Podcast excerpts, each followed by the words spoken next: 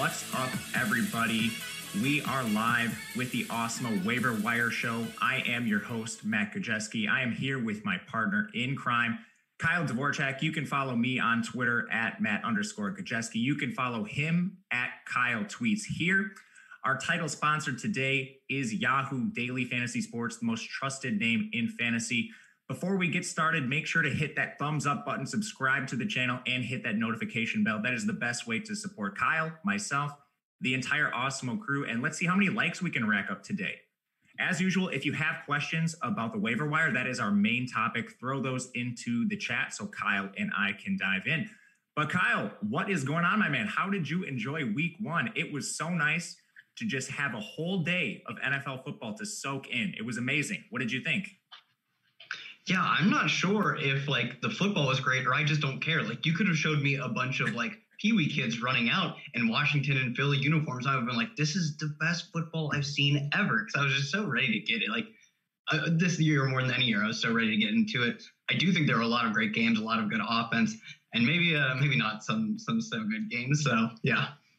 Yeah, it's funny. This is a trend we saw a while back with the near lockout we had. I believe is 2011, the year that yeah. happened. And that was the year we just had this crazy offensive explosion. So I've heard some people talking about were we going to see that again because we had limited practice time, no preseason. And some of the games did shoot out that Green Bay Minnesota game, one I particularly did not expect, went crazy. But we had some big news across the industry, a lot of injuries to talk about. Was there any one thing that really stood out to you as far as big news kind of stuff goes?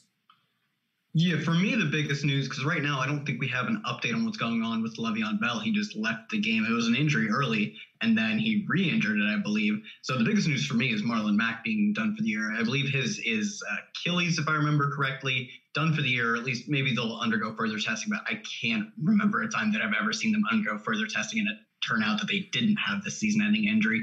So John, I mean Jonathan Taylor probably going to get to the bulk of the work, but maybe the biggest surprise was Nyheim Hines double scores and gets both a lot. I think he led the team in receptions and then gets a decent amount of, of carries compared to Jonathan Taylor. I would have predicted that Jonathan Taylor consumes all of the carries. And maybe that's because Nyheim Hines was just on the field more. They were losing to the Jaguars and ultimately did lose that game. Kind of what we saw with the Browns as well, where I still predict Nick Chubb to lead the team in carries. It just happened to be that negative game script means these like, you know, second and 10, you know, rushes up the middle, you know, spread out the defense, run four wide, then rush up the middle with Kareem Hunt. He's on the field for those plays. So maybe if Indy ends up winning some games, that's where we see Jonathan Taylor really rack up, you know, 20, 25 carries to Hines, like three or four.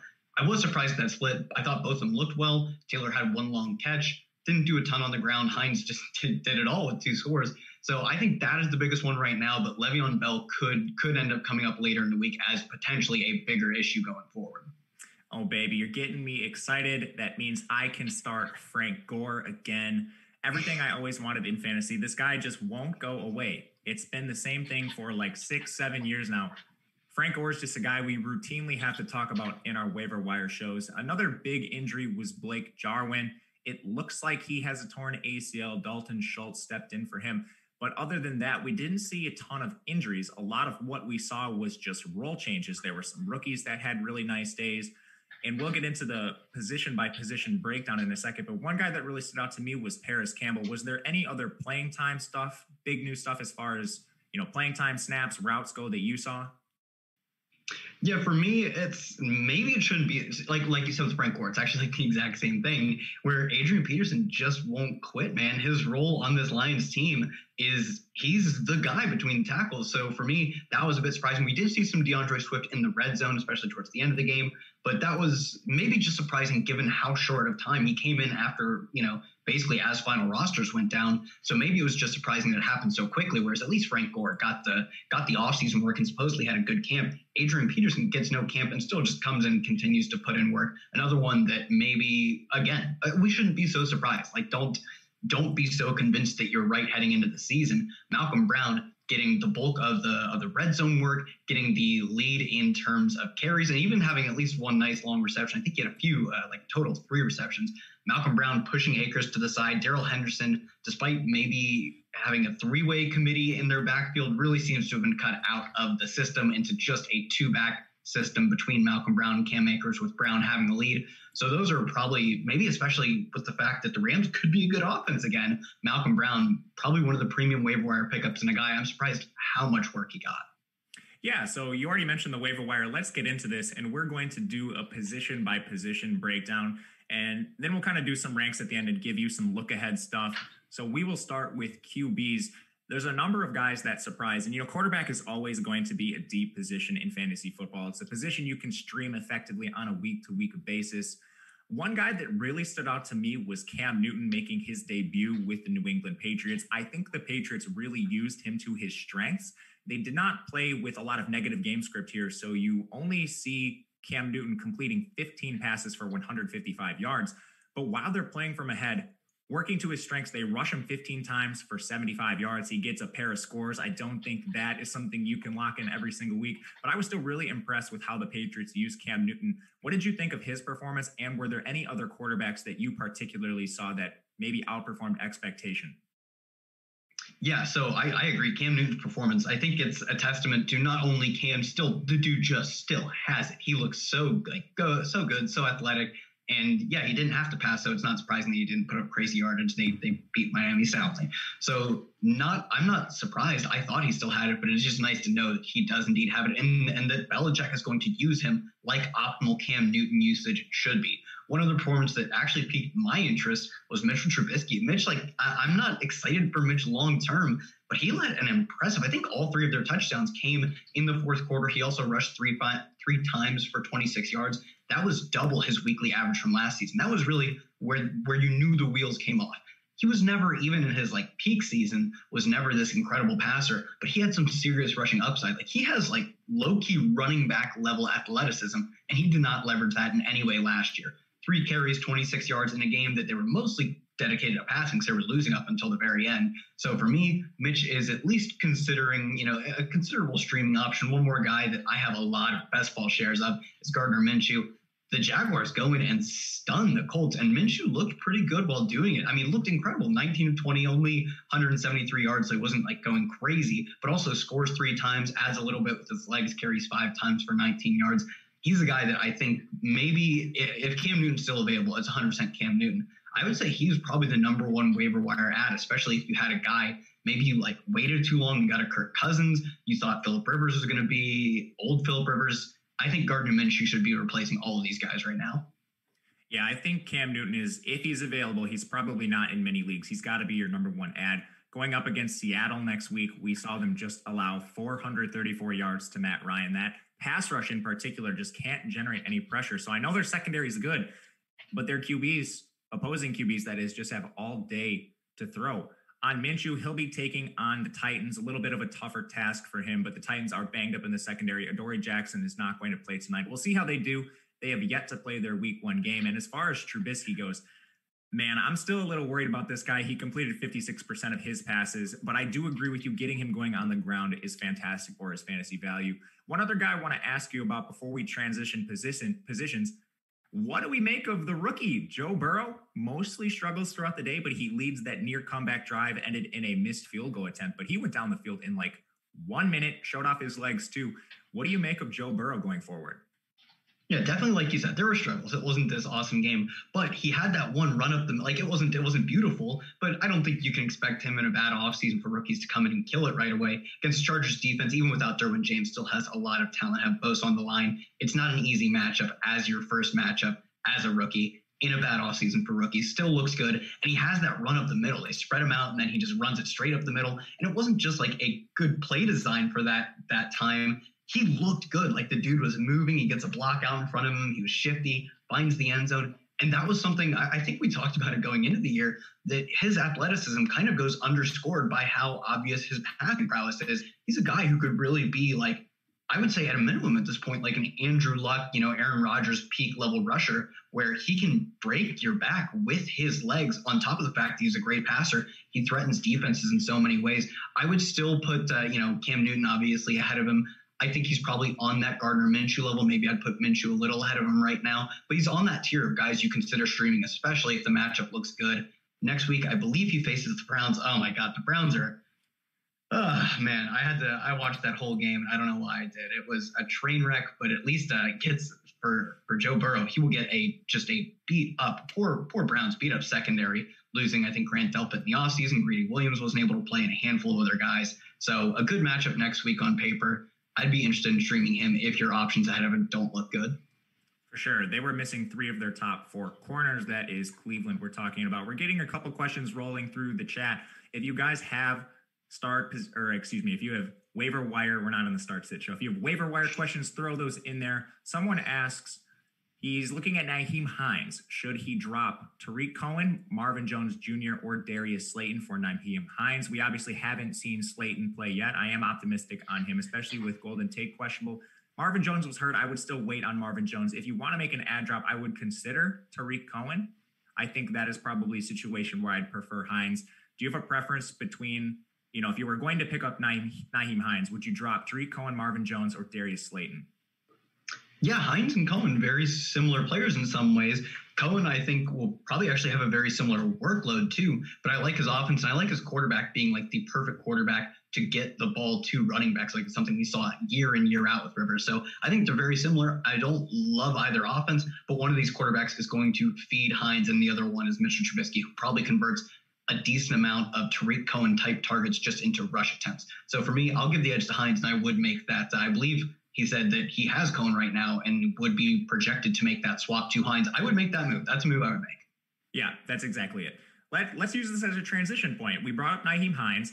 Is there another running back you would target on the waiver wire over Nyheim Hines right now? Yes, my number one target has to be James Robinson on a Jaguars offense that I don't think are going to be great. I don't think they go out like like they're but they're like they're good. Gardner Minshew is accurate. I think he is a I would say like a almost a premium Derek Carr in a way where we see he's not awfully aggressive going downfield, but he just completes a high percentage of his passes. He has good weapons in Chark and Shenault, Chris Thompson out of the backfield. So for me, I think this offense is going to be able to put up numbers in spots where you expect them. I don't expect them to go and light the world on fire like they did in week one, but I think they'll be a competent offense, which based on their, I believe, was a four and a half win total heading into the year. I don't even think they were projected to have a confident offense. They were expected to be a train wreck. I think that is underselling Gardner Minshew and this offense. So for me, I'm looking at a guy like James Robinson, who I believe was the only running back in week one to see 100% of the running back carries in his backfield He gets a catch, converts it for a handful of yards as well. He's a guy who is going to be, unsurprisingly, getting all of the carries, all of them outside of obviously Gardner Minshew and a little bit of Laviska. So for me, if you're getting all of the carries on an offense that can at least put up some touchdowns every now and then, he's the the absolute guy. Because the rest of the guys we're looking at are guys like Hines, guys like Jerick McKinnon who have roles, but they're not the number one back. If you can get a number one back off of the waiver wire, even if he's the Jaguars' number one back, I get it. He, he's not Clyde Edwards-Helaire I'm still trying to get James Robinson, probably more so than any other back. I agree. We saw him play 68% of snaps. Chris Thompson was down at 24%. That was promising for sure. The one thing I'm worried about is Devine Ozigbo. You do not have to worry about this for a few weeks with him being on injured reserve, but I just want to remind everyone injured reserve is three weeks this year, not the usual eight. So he could be back, could play a role. I don't foresee it happening. There's a lot of questions on Nyheim Hines coming out of the chat. Someone asked, would you trade Tyler Boyd for Nyheim Hines? I would not make that trade. You're shaking your head. You wouldn't either. But let's jump ahead to Nyheim Hines. He was a little lower down our rankings list, but there's a lot of questions on him. So I want to ask you what you make of him going forward. Do you see this being a 50 50 timeshare between Jonathan Taylor or Nyheim Hines? How will you break down the backfield? Yeah, the problem for me with Hines is that I don't see not any upside, but I just don't see him having like I can see Zach Moss. If you tell me at the end of the year that Zach Moss has just cleanly beaten out Devin Singletary is the better back, he's getting the goal line work, he's getting receptions. I would believe that. He was incredible in college at Utah. He was a guy who I thought could come into the league and be sort of like a he looked kind of like a Jordan Howard as a runner in a good way. Jordan Howard has been a good runner throughout his career, and he had some pass catching chops. He's built like a bowling ball. He can punch in touchdowns. I can see him getting a massive role. I could see Malcolm Brown probably holding this type of role if he keeps doing it well, there's no reason to pull him for Akers. And we saw that they're fine with just giving up Uh, like, they're not anchored to their draft capital, obviously, with Darrell Henderson being the prime example. So these are all guys that I can see having a bigger role. So I will take, I'll say I'll take James Robinson, Zach Moss, and probably Malcolm Brown, although that one's a little more iffy for me over Hines. And at that point, I think it's, it's probably Hines. I'd field arguments for a handful of other players, though. I do think Jonathan Taylor is going to play a larger role moving forward. I think he showed a lot yesterday when they it seemed like they started with Hines and then Taylor played more in the second half. He started the second half. He had six targets. He caught all six of them. Jonathan Taylor is a competent pass catcher. The Wisconsin offense just did not ask him to do it. So I think by the end of the year, we see Jonathan Taylor move into a three down workload. As far as a guy like Zach Moss, man, did he look good. And rip all the Devin Singletary owners. That was not a great showing. He's been having fumbling problems in training camp. And we saw Zach Moss actually catch some balls too. Four targets. He reeled in three of them for 16 yards. Wasn't the greatest performance on the ground, but I think you're still happy with what Zach Moss showed you. And it looks like he is certainly going to play a red zone role in that offense. You hit on Malcolm Brown already. What about some of the fringier ads? Are you looking at a guy like Jerick McKinnon? And how about Adrian Peterson, the other timeless wonder? What are we doing with these two?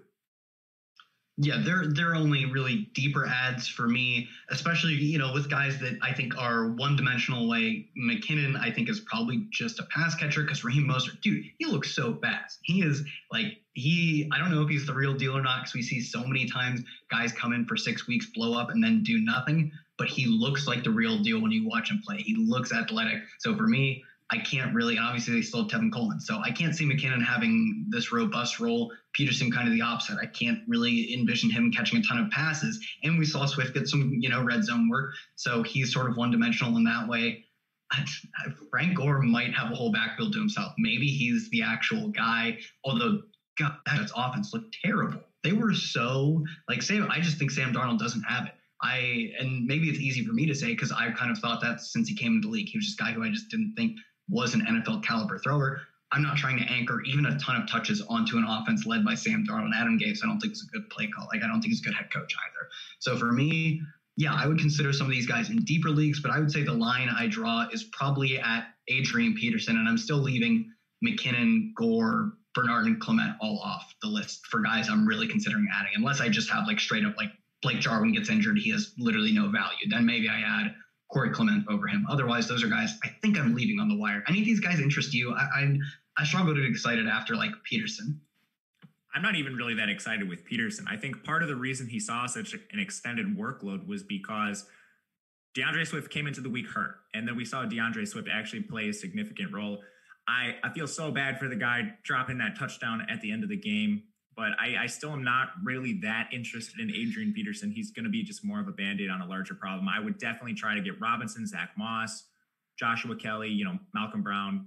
Those would be my top four ads over a guy like Frank Gore. Are you interested at all in Corey Clement after that poor performance for Boston Scott? A couple of people are talking in the chat about Boston Scott burning them in DFS. Believe me, guys, I was right there with you. Are you interested in Corey Clement? I don't think so. But so Boston Scott actually at one point was injured. I'm not sure if he came back or not. They never officially ruled him out after he got injured. And I didn't see him. I, I literally looked through every like every play drive through the end of like the second half. I didn't see him come back on. And one guy we actually forgot to mention on the running back position, and then we will move on here. Peyton Barber, quietly, pretty large workload in Washington. Are you interested? Yeah, I'm not not interested. He kind of falls into that Frank Gore area where I guess if I have guys that are just dead roster space like a Blake Jarwin and you know I'm in a deeper league, yes, I'd probably move for him. I just don't see Peyton Barber doing much more than punching in goal line work for, you know, if, if Washington continues to be a good offense, if they look like they can put up points, sure, then that's a viable role. But I don't think Washington is going to be this massive touchdown producing team. And then just the between the tackles grinder and punching and touchdown work is not actually a good role to have when your team doesn't get to the red zone, doesn't get to the five yard line very often. So he's on the deeper end of the radar because, yeah, he, he does have a role. And it's even, we saw, I believe he led Tampa Bay last year in red zone looks as well, red zone rushes at least. So this is kind of, he's been pegged. He has this archetype, and it can be a viable one. I would say if you actually believe in Dwayne Haskins, which eh, he's he's he could be the real deal. Sure, maybe you pick up Peyton Barber, but he is probably the bottom of the list of everyone we've talked about. I think. Yeah, I'd have to agree with that. Guys, before we move on to wide receiver, really exciting position, I want to talk to you about Yahoo, our title sponsor today. So, Yahoo Daily Fantasy Sports is the sponsor. They are the most trusted name in fantasy sports. Yahoo DFS now includes CSV upload, CSV edit features for those looking to play multiple lineups. It helps you make better choices. So, choose Yahoo Daily Fantasy. Been playing a lot over there this year, having a ton of fun. Definitely check it out. As far as the wide receiver position, we kind of spoke on Parris Campbell a little bit already. He is the number one waiver wire claim for me, I think, among all positions. Is there a guy you prefer over Parris Campbell? Other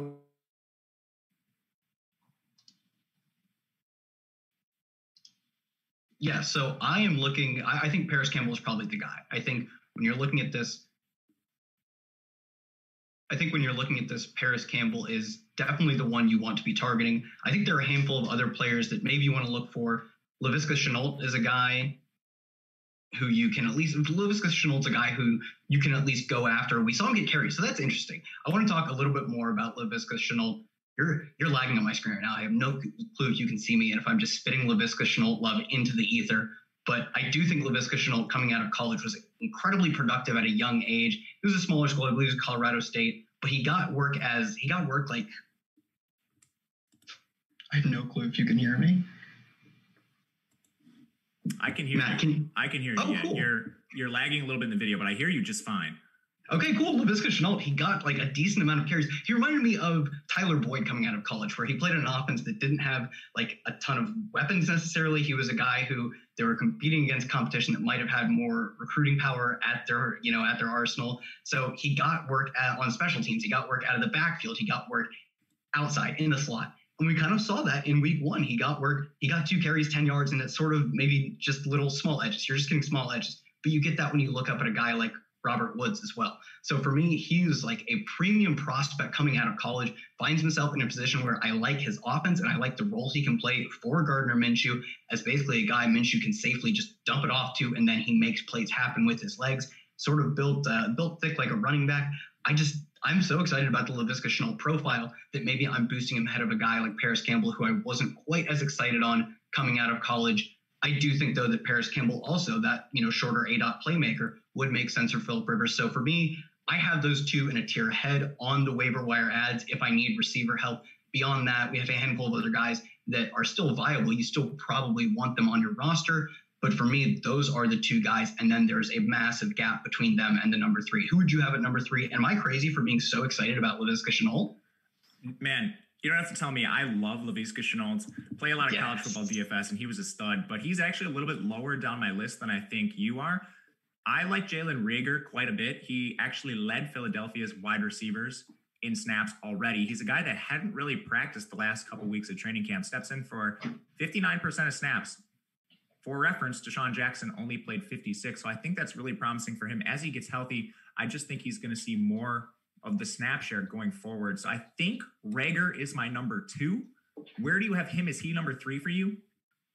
He's number three, and yeah, I think maybe that's uh yeah, the fact that he got the snaps like over Jackson, the fact that they they could have run and they did run a lot of two tight end set, but that didn't really cut in a ton to Reagor's work. We saw Goedert had one of the better tight end weeks, goes over 100 in scores, and maybe that's why I'm a little concerned. I think they just have they have sneaky receiver depth in that they have a number one receiver in Zach Ertz and a number two, and probably a number two receiver in Dallas Goedert. So I think maybe he gets pushed a little farther down the target totem pole, whereas I could see Laviska being the number two. But maybe maybe I should include him in the tier, at least not say there's a gap, because one, I did like him coming out of college too. I thought he could be an instant playmaker, and the fact that this uh, like how much camp he missed doesn't really seem to be affecting him is a really positive sign for his growth going forward. Right. They spent a first round pick on this guy. They want to get him involved. It might just take a little bit of time, like you mentioned, missing as much time as he did. And to your point, Philadelphia uses a ton of 12 personnel. Just in week one, we saw Dallas Goedert, 79% of snaps, nine targets. Zach Ertz, 85% of snaps, seven targets. So I think the claim that Jalen Reagor at this point is the wide receiver three among all pass catchers is still probably true. As we get a little bit lower down the list, I think we start to get towards some flex plays. One guy that really popped off for a big game, most of it coming in garbage time, was Russell Gage for the Atlanta Falcons. Are you at all interested in a guy like this? More of just an attachment to Matt Ryan behind Calvin Ridley and Julio Jones. Maybe another guy that fits this bill is Bryan Edwards, who you can get on the waiver wire across fantasy leagues. Interest in either of them?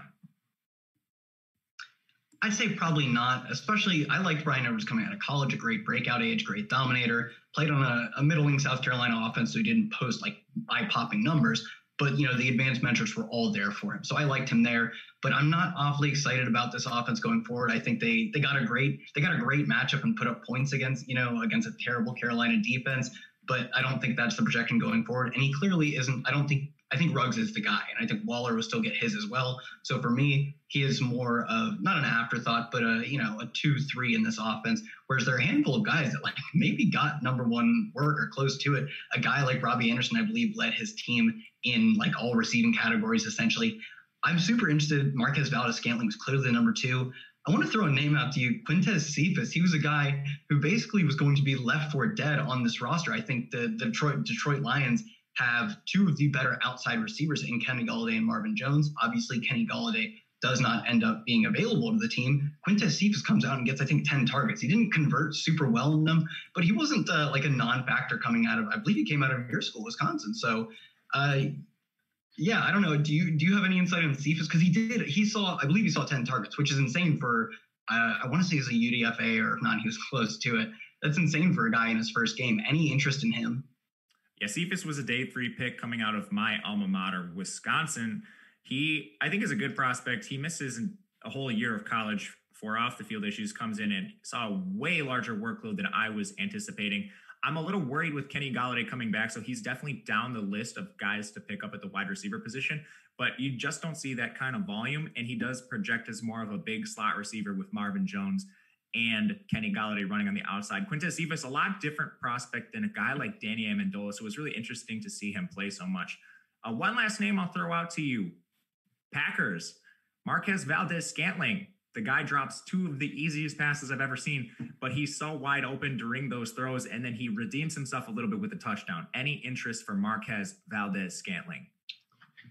Yeah, so I was sort of on on the side of that I'm not too interested in the Packers. It seems like they're moving towards I don't know, just a boring AJ Dillon, Aaron Jones split. They've already seemed to not care too much about Aaron Rodgers. You know, supposedly drafting Jordan Love was like a I don't want to say spiteful, but was a move to get Aaron Rodgers in line with the program.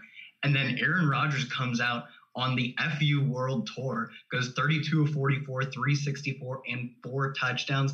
The only concern is that Davante Adams is not a target hog. He is a black hole of targets. That is, I mean, he goes 14 for 156, two scores, and it, he is maybe. I think at this point, it's fair to say he might be the wide receiver one. I think there was a good argument that really all he needed was for the Packers offense to come close to as good as the Saints offense. If if we can expect anything, and they got an easy easy matchup against a Viking secondary that has just been plundered in recent years. But I don't care. 14 catches or 14 catches, man. So Valdes-Scantling is going to be pushed down the target totem pole by Davante Adams, Davante Adams, and Davante Adams again. But if we can expect this sort of this Aaron Rodgers absolute gun show going on, yeah, I will almost just try. It could be like I don't want to say peak Aaron Rodgers, but he looked great. He looked incredible. It's one of his better games. So if we can buy cheap pieces by picking up a Marquez Valdes-Scantling off the waiver, I actually think he's a guy you have to at least consider stashing. And I'm actually big on stacking in season long. So if I had Aaron Rodgers, I would totally be picking up just to try and absolutely bury my opponents on the weeks like this one where Aaron Rodgers goes off.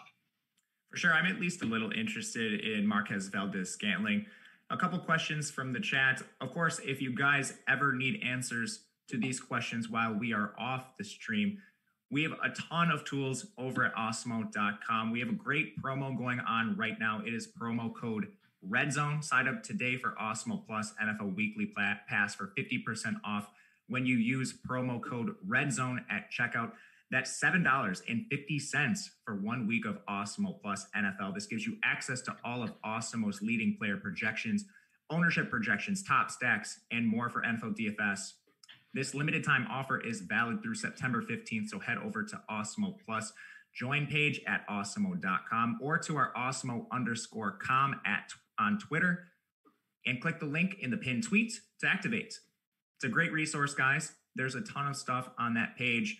A great resource if we are not live on stream and you need any questions answered. Love the player projections, ownership projections, something I use every single week. But kind of transitioning here to the tight end position, it is a very volatile position on a week to week basis. Similar to quarterback, it's a position we're often looking at streamers when we have guys in bad matchups. One thing I want to highlight immediately, and it's not so much a, a tight end you want to pick up. I saw a lot of analysis on Twitter and across the industry over the last week. Play George Kittle, play George Kittle, play George Kittle. They're going against the Arizona Cardinals. They allow the most points to tight ends in the NFL. Of course, they draft Isaiah Simmons and make a couple other additions to that defense. George Kittle doesn't have the best day. So tight end is shifting this year. Is there anyone you're looking at on waivers to potentially pick up ahead of week two? Yeah, so we have two guys at the top, TJ Hockenson and Dallas Goedert. For me, Dallas Goedert is probably clearly the guy because despite being, you know, the tight end two in name, he's basically just a wide receiver on this team. Like you said, he played a ton of snaps. He goes over 100 and he scores a touchdown. I can see. I think this team is just a, a, clearly a base two tight end, and especially with the running back so nicked up, it doesn't really serve them to be running the football very much. So for me, Dallas Goedert, sure, he's the second tight end in his team, but I think he's just a wide receiver at heart. He's athletic. He's big. He can make. He can. You know, he beats linebackers and safeties with his speed, but then corners aren't big enough to cover him. He's just to me. I, if I were a defensive coordinator, I would hate playing against a guy like Dallas Goedert. one other guy that I'm more interested in, in terms of, I guess, versus the public, Logan Thomas supposedly had a great training camp, clearly separated himself.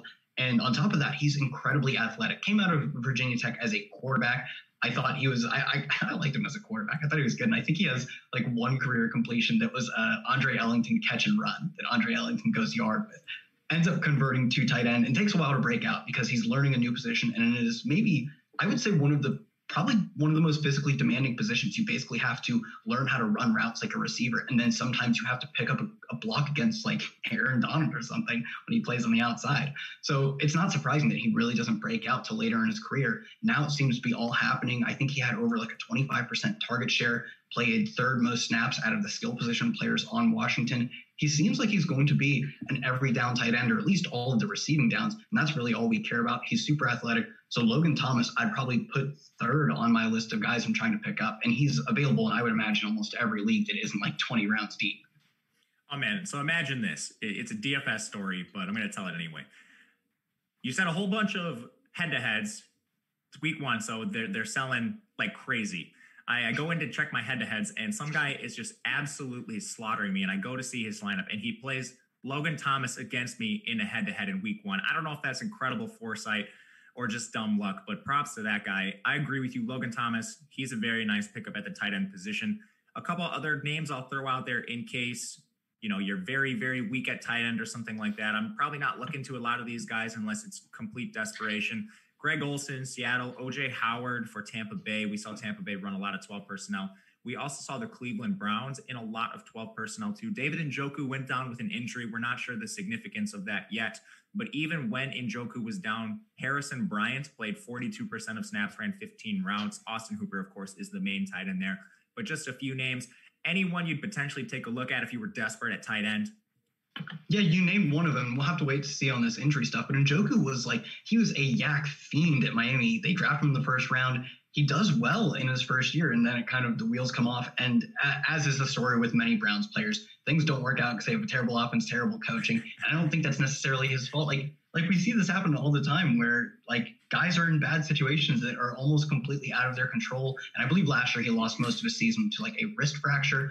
But he, I think he's always been a talented player, and we could see him sort of be the Dallas Goedert in this offense.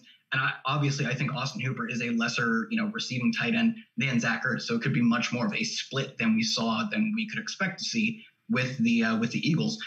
It, it is of note that he one he did uh, had one long play that was very nice, looked like that sweet athletic, you know, David Njoku, Chief Njoku. I, I was always hoping to see. He does score his touchdown on essentially like a busted coverage play, like they were in. I think it was like a three tight end set at the one yard line, and the defense like like sold out for the run and he has this injury right now. I believe it's like a leg injury. Watch that, but he's a guy that if I'm playing in like tight end premium leagues, would be like Logan Thomas is probably rostered in your tight end premium league. I rostered Logan Thomas in a tight end premium league, and I got those freaking points, baby. I'm looking to pick up David Njoku if he's still available. Yeah, I like it. I hope the injury is not severe to him. Listen, guys, we have nearly 100 of you watching in the chat. Throw your questions our way. If you have a waiver wire question, throw it in there. And let's get those likes up. That is the best way to support myself, support Kyle, and the entire Awesemo crew. We appreciate all of you very much watching, so thank you here. I don't really think there's any other French tight ends I'm looking at. It was a surprisingly healthy week. I think we can turn our attention to defense a little bit. This is another streaming position in a weekly environment. You know, these onesie positions, QBs, defense, tight end. We're we're very much looking to stream on a week to week basis.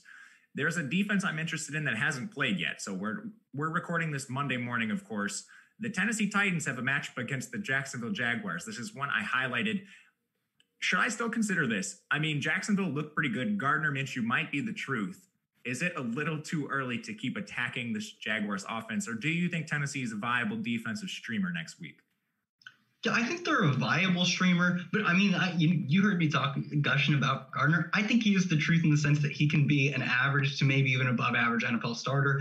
And I think you can probably pick up defenses that are playing against below average NFL starters this week. One I want to throw out after the Vikings got slaughtered, they put up negative, I saw like negative seven, negative 10, depending on your format, negative five. They lost you points getting destroyed by, by Rodgers. Playing the Colts this week, Philip Rivers looked absolutely dusted, just like wasn't connecting on his deep balls, was really just like getting success out of his running backs, dumping off to them. Uh, you know, Jack Doyle had an okay game. Parris Campbell a guy who fits what he can still do well. But I think the more time you get on a one dimensional quarterback like Philip Rivers, like the more film you get on him, it's going to be easier and easier throughout the year for defenses to basically just take away the one thing, like press up on them. He's not hitting T.Y. Hilton deep. So for me, I would think maybe if the Vikings get cut, I, they can probably still generate a pass rush. Philip Rivers doesn't have much wiggle left in him. So I would be interested in them as maybe a deeper play. Outside of that, I, I do think the Titans are still a viable option.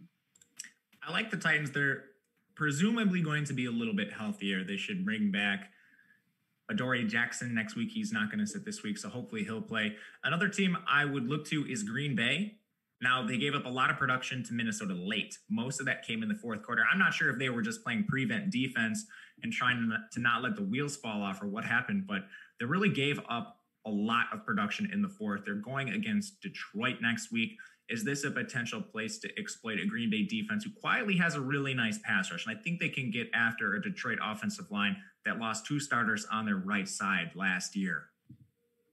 Yeah, it's definitely a spot that I, I would probably take them over. Uh, I, am saying I would take you know Gardner Minshew over Stafford? Maybe that's what I'm saying. But especially without if if Kenny Golladay can't suit up, I don't think this is an offense that you really want to be tying yourself to. You'd rather be attacking them with the defense. Yeah, I think they're viable. One more I'd like to throw out is the Chiefs versus Chargers.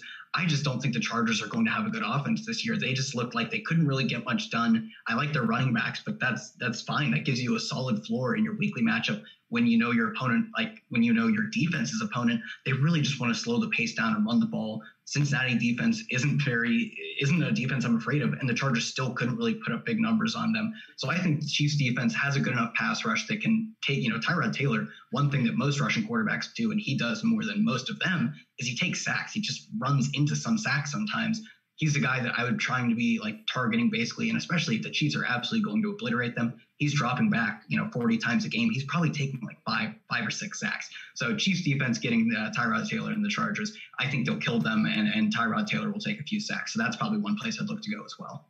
Yeah, one player we actually forgot to mention in the running back section was Joshua Kelley. I think people were a little surprised to see Austin Ekeler coming off the field as often as he was.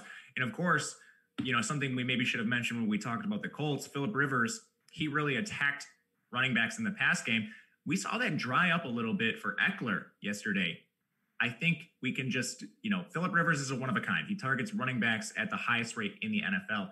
With Joshua Kelley now seemingly taking over more of a between the tackles role, are you interested in him? Yeah, he's a guy that I would probably put on. I'd, I don't know if we're like tiering them. He's tier two. He's below James Robinson, Zach Moss, because if anyone's going, like, I don't know if they'll be throwing a ton to their running backs, but it certainly won't be Josh Kelley. Kelley though did look good as a runner. He got he got the goal line work. He punched in a late touchdown that uh, may may have ended up sealing the game or coming close to it. So that's good. You want goal line work, and you don't mind that Tyrod Taylor is a runner because I didn't like Ekeler is always going to be the pass catching back. Tyrod Taylor being a runner will help open up lanes for Kelley as Tyrod's legs frees up linebackers.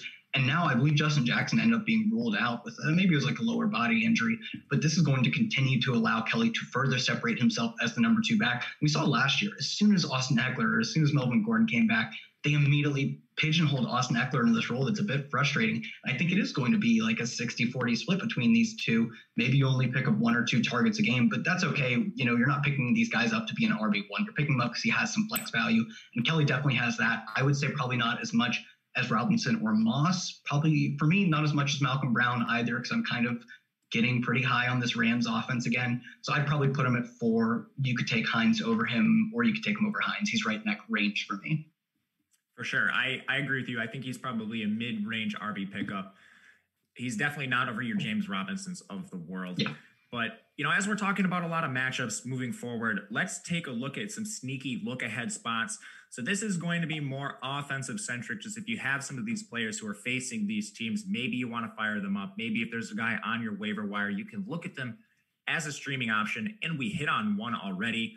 It is the Cleveland Browns. This is going to be a little bit dependent on some injury situations with the Cleveland Browns. They were missing three of their top four corners yesterday, and we saw Lamar Jackson just absolutely decimate them. He threw for 270 yards, and it was basically all in two and a half quarters of action. The guy was, you know, they were just leaning on the run, and they were playing Gus Edwards, J.K. Dobbins, Mark Ingram for the essentially the entire second half of the game.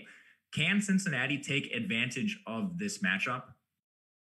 Yeah, I think they can. I think I think maybe the Browns put up a little bit more of a fight. I'm concerned with them, but I don't think the Cincinnati defense is the same as the Ravens defense.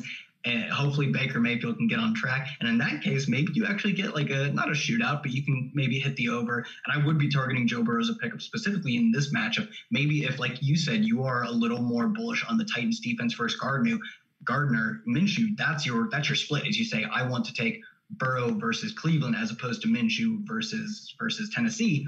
Both quarterbacks I like, but I could see you saying that one defense is going to put up more pressure, be more difficult of a matchup. And yeah, man, this Cleveland secondary, unfortunately, is just getting ravaged by injuries, like you said. So it should be an easy matchup in the secondary. And as much as, as pass rush is is fun, and they generate sacks. It's not quite as impactful. I think that the guys at Pro Football Focus do a good job of writing and talking about this.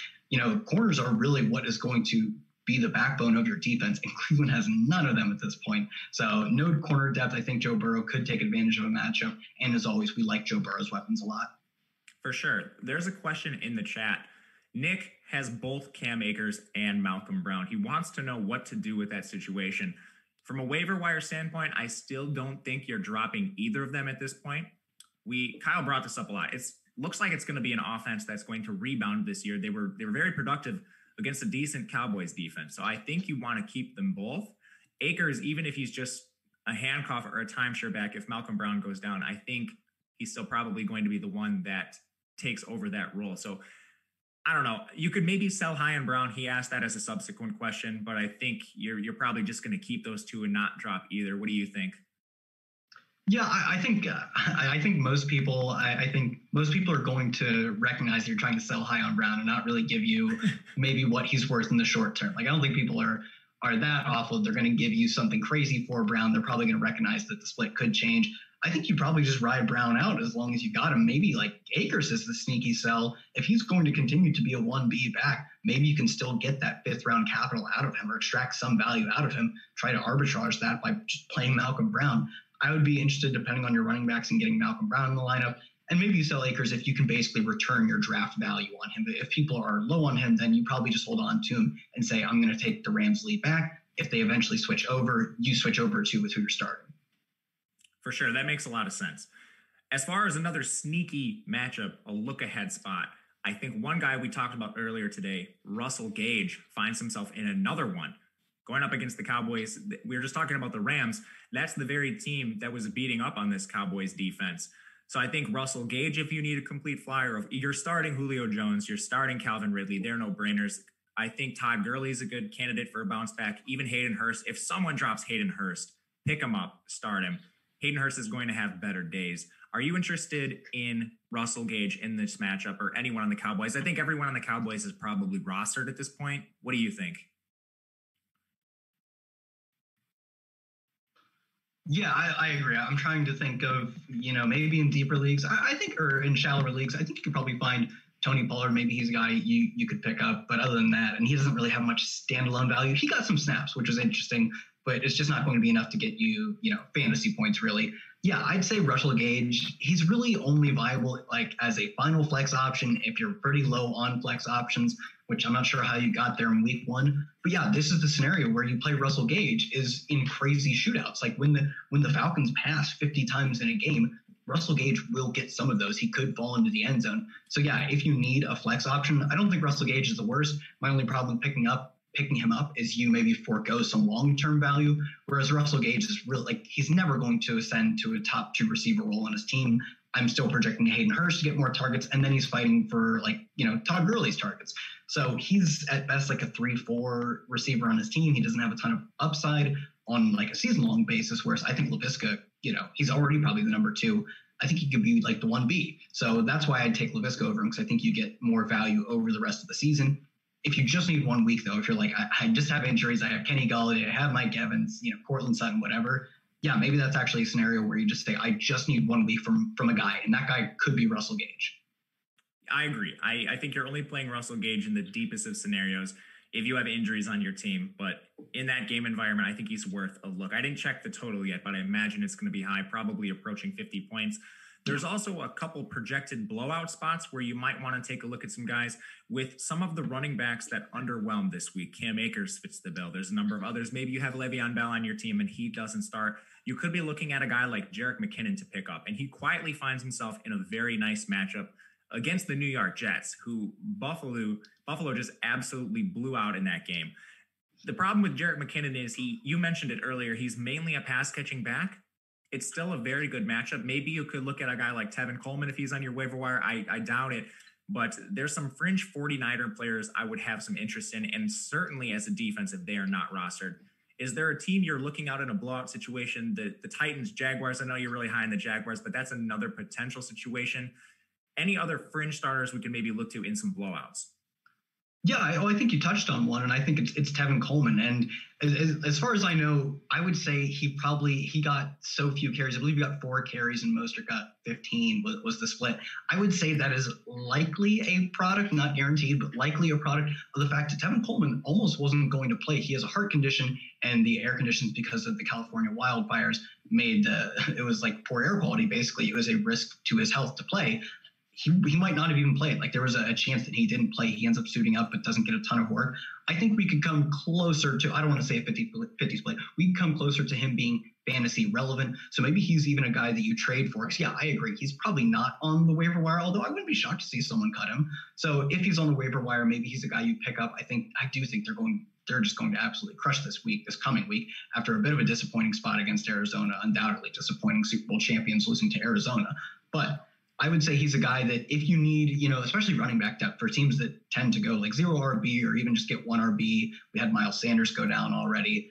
I don't, you know, I'm not starting like Leonard Fournette if you drafted him. So Le'Veon Bell could be the same way. He's a guy that I think is flex worthy, and maybe for you, if your team is weak at RB, he could be like your RB two. I'm still hoping he's not my RB one, but I do expect him to have a big win this coming week, a big bounce back spot. So yeah, Tevin Coleman could luck into like 10 carries, and the Shanahan system is just it's efficient. 10 carries could be 75 yards. Definitely. It's we've seen them ride with the hot hand approach with running back before. It, we've seen crazier things with that San Francisco situation, and we know their game plan. They're going to try to run early and as many times as they can, assuming they have positive game script. One other fringy play. So this isn't a blowout situation. It's maybe more of a sneaky shootout play. We have Tampa Bay taking on Carolina. Someone brought this up in the chat. Are we tar- targeting Scotty Miller as a fringe receiver? You and I last week, I feel like we just beat up on this Carolina secondary to no end. The Donte Jacksons, Corn Elders of the world. And we saw the Las Vegas Raiders take advantage of them for the most part. Henry Ruggs, in particular, had a very nice day. Mike Evans banged up, played. He kind of revitalized his day with that late touchdown. But otherwise, Scotty Miller is the guy that had six targets. He had five catches, 73 yards, and even mixed in a rushing attempt. Are you looking at him as a fringe starter against a porous Carolina secondary? Yeah, I'm probably only looking at him if I think this game absolutely shoots out. And I will say, man, the Bucs did not like like the Gronk Brady duo looked scuffed, man. They did not look great. Brady punches one in, but the offense wasn't particularly special. Mike Evans salvages a bad day with a touchdown, like you said.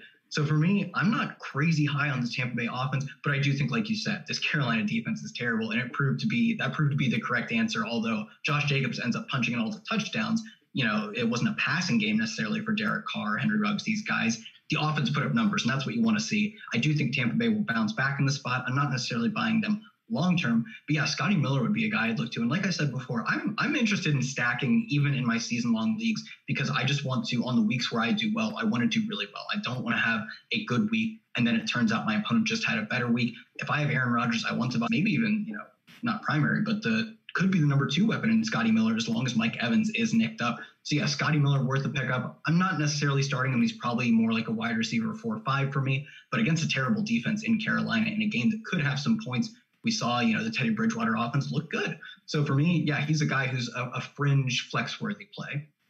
Agreed. Now we're on sneaky look ahead spots. Let's take a look down the road. Who is a guy you can stash on your roster right now? Maybe he doesn't have a role. Maybe he maybe he even does have a little bit of a role, but maybe it's an injury. Maybe there's just a switch in play time. Who can you look to as a guy maybe in week five, six, even later in your playoffs that you can start confidently. And one guy for me, we haven't seen the Steelers play yet, but I'd be looking at Benny Snell, running back for the Steelers. We've seen James Conner go down a lot. I think if James Conner were to go down, you would see Benny Snell handle a majority of the work there. A couple other names, we have guys like Tony Pollard, more your, your pure handcuff guys. Is there anyone you're looking at as a super deep stash, someone you can just park on your bench in the event of an injury. Maybe they come in there, they're that RB one for you, wide receiver one for you. Yeah, I would say Brandon Aiyuk ends up being ruled inactive right now. I don't like this receiver team is so banged up. I, mean, I wasn't impressed with Kendrick Bourne or anyone else on this depth chart. If Brandon Aiyuk comes back and he's able to play in really any capacity, they are going to need him. He's a guy who was a playmaker in college. They were excited about him. Supposedly, I forget what pick they had. They had two first round picks once they traded away the defensive lineman. They were willing to take him with their first pick if they thought they needed to. They, they projected the board out and said, we can get him with our second first round pick. Let's take him there. But they were super high on him. The, the 49ers whole staff was coming out of college so for me, Brandon Aiyuk is a guy who could probably end up back. I would imagine he was picked up, probably ends up back on the waiver wire now at this point because he doesn't play week one. He's projected to essentially split time with Deebo Samuel when the two are both healthy. I think he could beat out Deebo Samuel and have a role on this offense. And the defense, I think, is probably going to regress from last year. Almost every defense does. You just can't be the best defense in the league year over year over year. It's very hard. And we saw the move on from a defensive lineman move, trading him to the Colts. So for me, I think they'll probably have to pass more. I could be involved more. And he's he's probably a guy who ends up hitting back on the waiver wires in most leagues at this point. So I would be trying to pick up him. I think he has some sneaky playmaking potential whenever he gets right. Definitely. Love Aiyuk's upside long term. Of course, there's games tonight. So if you can, your lineups aren't locked or anything, and you can stash a Dion Lewis, a Benny Snell mm-hmm. on your bench, you might as well, just in case Saquon Barkley gets hurt, just in case James Conner gets hurt. Always good to have a leg up on your opponents there. And of course, right now, a lot of free content at awesemo.com. We have free NFL showdown rankings tonight. We have a pair of games, so make sure you check those out. It is a great way to get in on the action. But that will do it for Kyle and myself today. Make sure to hit that like button before we head out of here. You can follow me at Matt underscore Gajewski on Twitter. Kyle on Twitter, he is at Kyle Tweets here. Thank you guys so much. We appreciate all the questions. Hopefully that helps you with your waiver wire content. Kyle and myself will be back plenty this week, and we will see you next week for the next waiver wire show.